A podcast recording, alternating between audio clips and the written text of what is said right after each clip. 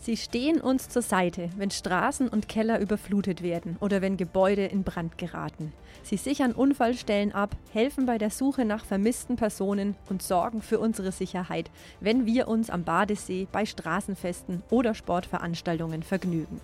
Ich spreche hier natürlich von unseren Rettungsorganisationen. Habt ihr eigentlich schon mal darüber nachgedacht, wie wichtig die Freiwillige Feuerwehr, die Wasserwacht, das Rote Kreuz, DLRG oder das Technische Hilfswerk sind? Und dass diese vor allem deshalb funktionieren, weil es Menschen gibt, die sich hier ehrenamtlich engagieren? Damit das auch in Zukunft so bleibt, ist natürlich der Nachwuchs enorm wichtig. Und, Moment, hier möchte ich euch natürlich von positiven Entwicklungen berichten. Denn bei uns am Obermain gibt es zum Glück junge Menschen, die sich ehrenamtlich in Rettungsorganisationen engagieren und es gibt auch Unternehmen, die das Ganze unterstützen. Und genau damit steigen wir jetzt auch heute in die Folge ein. Ich habe zunächst einmal mit Jakob Schnapp aus Lichtenfels gesprochen, der für sein ehrenamtliches Engagement erst kürzlich mit dem Dr. Cup Vorbildpreis ausgezeichnet wurde. Er ist 19 Jahre alt, bei der Feuerwehr Kösten und bei der Deutschen Lebensrettungsgesellschaft DLRG aktiv und hat mir erstmal berichtet, was er dort so alles macht. Wir sind eine Wasserrettungsorganisation. Wir fahren viele Einsätze was mit Wasser zu tun hat, also Rettungen, Suchen etc. Ähm, ja, wir haben viele, wenn jetzt Corona nicht wäre, Sanitätsdienste, also wo wir Fußballturniere absichern, medizinisch oder auch äh, Reitturniere haben wir gemacht den Obermain-Marathon. Jakob ist übrigens schon als Kind mit neun Jahren bei der DLRG eingestiegen und hat mir erzählt, was eigentlich die Voraussetzungen sind, um dort mitmachen zu können. Also um erstmal reinzukommen, braucht man kein spezifisches Schwimmabzeichen. Aber wenn man da mal bei uns tätig ist und auch im aktiven Einsatzwesen sein möchte, braucht man dann einen Rettungsschwimmer in Silber. Silber, den kann man bei uns beim Training, was jeden Dienstag ist, ohne Probleme machen.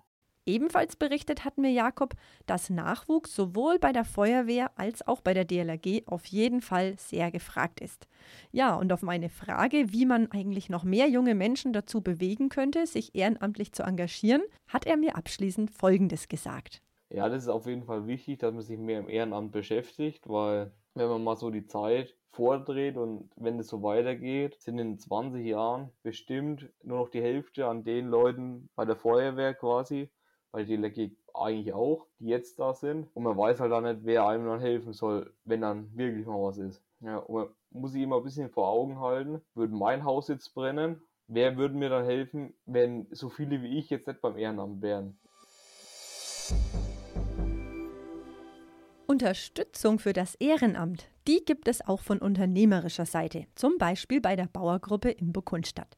Hier hat mir zunächst einmal Michael Rödel, der Corporate Responsibility Koordinator, berichtet, wie das Unternehmen das Thema Ehrenamt so fördert und unterstützt, insbesondere was die Rettungsorganisationen in der Region betrifft.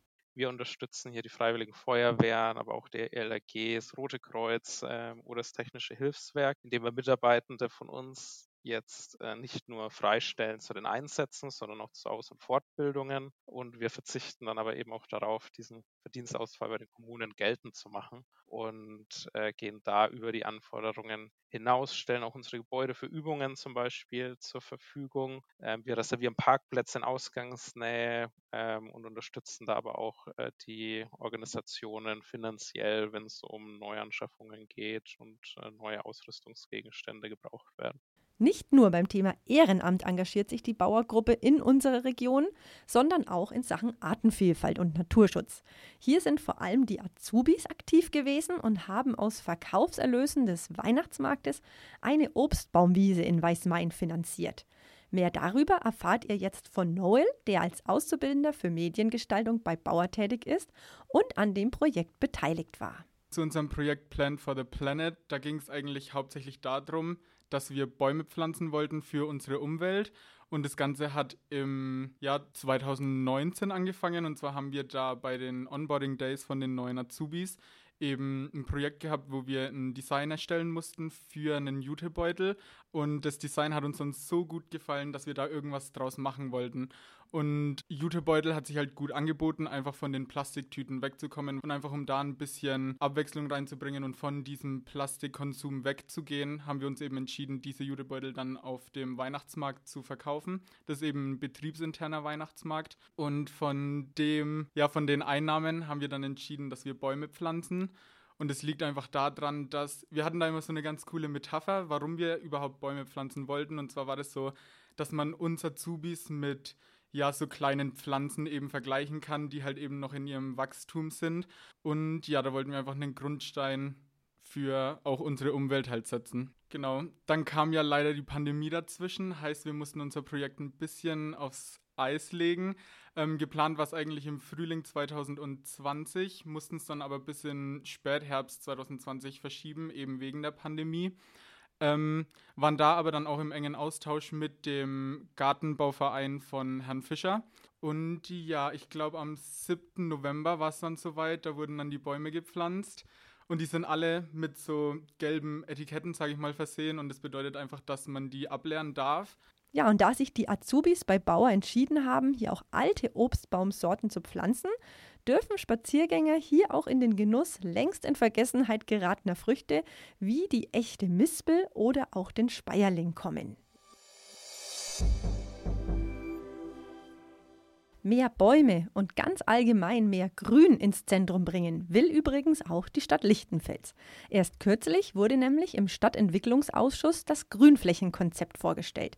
Und ich habe mich natürlich hierzu nochmal im Detail bei Stadtbaumeister Gerhard Pülz erkundigt, der mir erst einmal erklärt hat, wie sich das Ganze überhaupt ergeben hat. Ja, wir haben ja in der Vergangenheit in der Stadt schon sehr viel Grün gehabt und ja, leider ist da ein bisschen was verloren gegangen und wir sind immer wieder angesprochen worden seitens der Stadtverwaltung von Bürgern, von der Politik, ob man nicht mehr wieder schaffen könnte, gerade bei der Bürgerwerkstatt in Suche der Vision 2030 haben wir ja da auch sehr viel Input bekommen und äh, als Verwalter haben wir versucht, diese Sachen jetzt eben umzusetzen oder versucht, was draus zu stricken.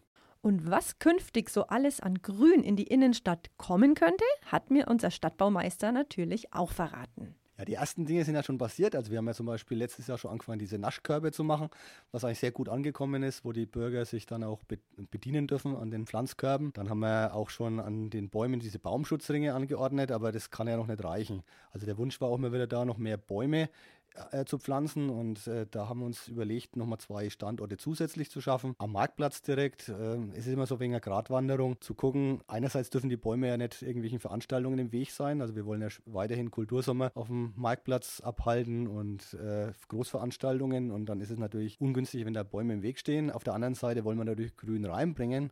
Und insofern haben wir danach eine Lösung gesucht, die mobil ist.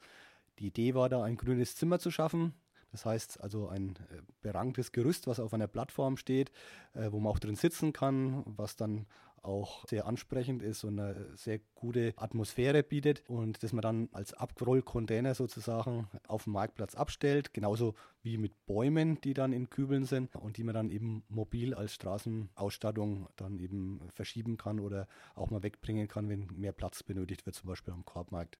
Für Kinder und Familien ist übrigens auch einiges geplant, wie mir Gerhard Pülz ebenfalls erläutert hat. Ja, für die Kinder haben wir natürlich auch noch uns Gedanken gemacht. Das war früher ja so, dass wir auf dem Marktplatz immer wieder so kleine Spielgeräte aufgestellt haben. Das hat natürlich immer sehr großen Aufwand bereitet für den Bauhof und deswegen sind wir dazu übergegangen, ein anderes Konzept zu entwickeln, nämlich das auch auf mobilen Plattformen zu installieren, die man dann auch eben reinstellen kann, wenn eben da Bedarf oder die Notwendigkeit ist und äh, hat dann eine sehr einfache Möglichkeit, eben solche Spielplätze entweder auf dem Marktplatz oder auch mal in den Ortsteilen, man kann das ja sehr mobil dann verwenden, als Pop-up-Spielplätze sozusagen einzubauen. Ja, dann war noch die Überlegung eben ein kleines grünes Dach, vielleicht in Gassen oder so ähnlich wie diese Körbe, die wir aufgehängt haben in der inneren Barmbeicher Straße, dass man praktisch über die Straßenzüge zum Beispiel Hopfen oder andere Kletterpflanzen rüber ranken lässt. Das muss natürlich in Abstimmung mit den Hauseigentümern passieren wir machen da nichts irgendwie über welche Köpfe hinweg, aber es wäre natürlich schön, weil die Schattenspenden natürlich eine gute Atmosphäre bieten, auch Verdunstung und natürlich eine Kühle im Sommer.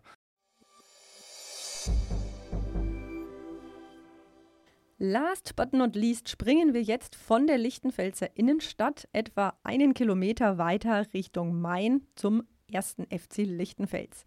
Denn auch hier gibt es gute Nachrichten, wie mir der erste Vorsitzende Thomas Neckermann kürzlich berichtet hat. Ja, also nach der Corona-Zeit ist besonders bei den Kleinen, also im E, F und G-Jugendbereich wieder ein großer Zulauf. Wir hatten da Bedenken, dass äh, Fußball jetzt nach anderthalb Jahren Ruhe eigentlich äh, wegen in Vergessenheit kommen ist, aber es ist eigentlich das Gegenteil passiert. Also wir haben also sehr guter Betrieb momentan. Und wir wollen natürlich auch für die Kinder, natürlich auch für unsere erste zweite Mannschaft, alle Damenmannschaft, gute Trainings- und Spielbedingungen bieten. Und deswegen versuchen wir unser Vereinsgelände, also vor allen Dingen das Trainingsgelände, zu modernisieren. Und wie diese Modernisierung aussehen soll, habe ich mir natürlich auch erläutern lassen. Also momentan, wir haben außer unserem Hauptplatz, der Bestand sind zwei große Rasenfelder und ein Kleinfeld. In den letzten Jahren, auch durch die Trockenheit, haben die zum Teil sehr gelitten oder wir konnten sie nicht mehr wässern, also mussten einen Platz im Sommer dann einmal ganz aufgeben. Im Winter haben wir natürlich das Problem, dass die Plätze dann auch wieder ramponiert werden. Deswegen sind wir dann zu dem Entschluss gekommen, dass wir einen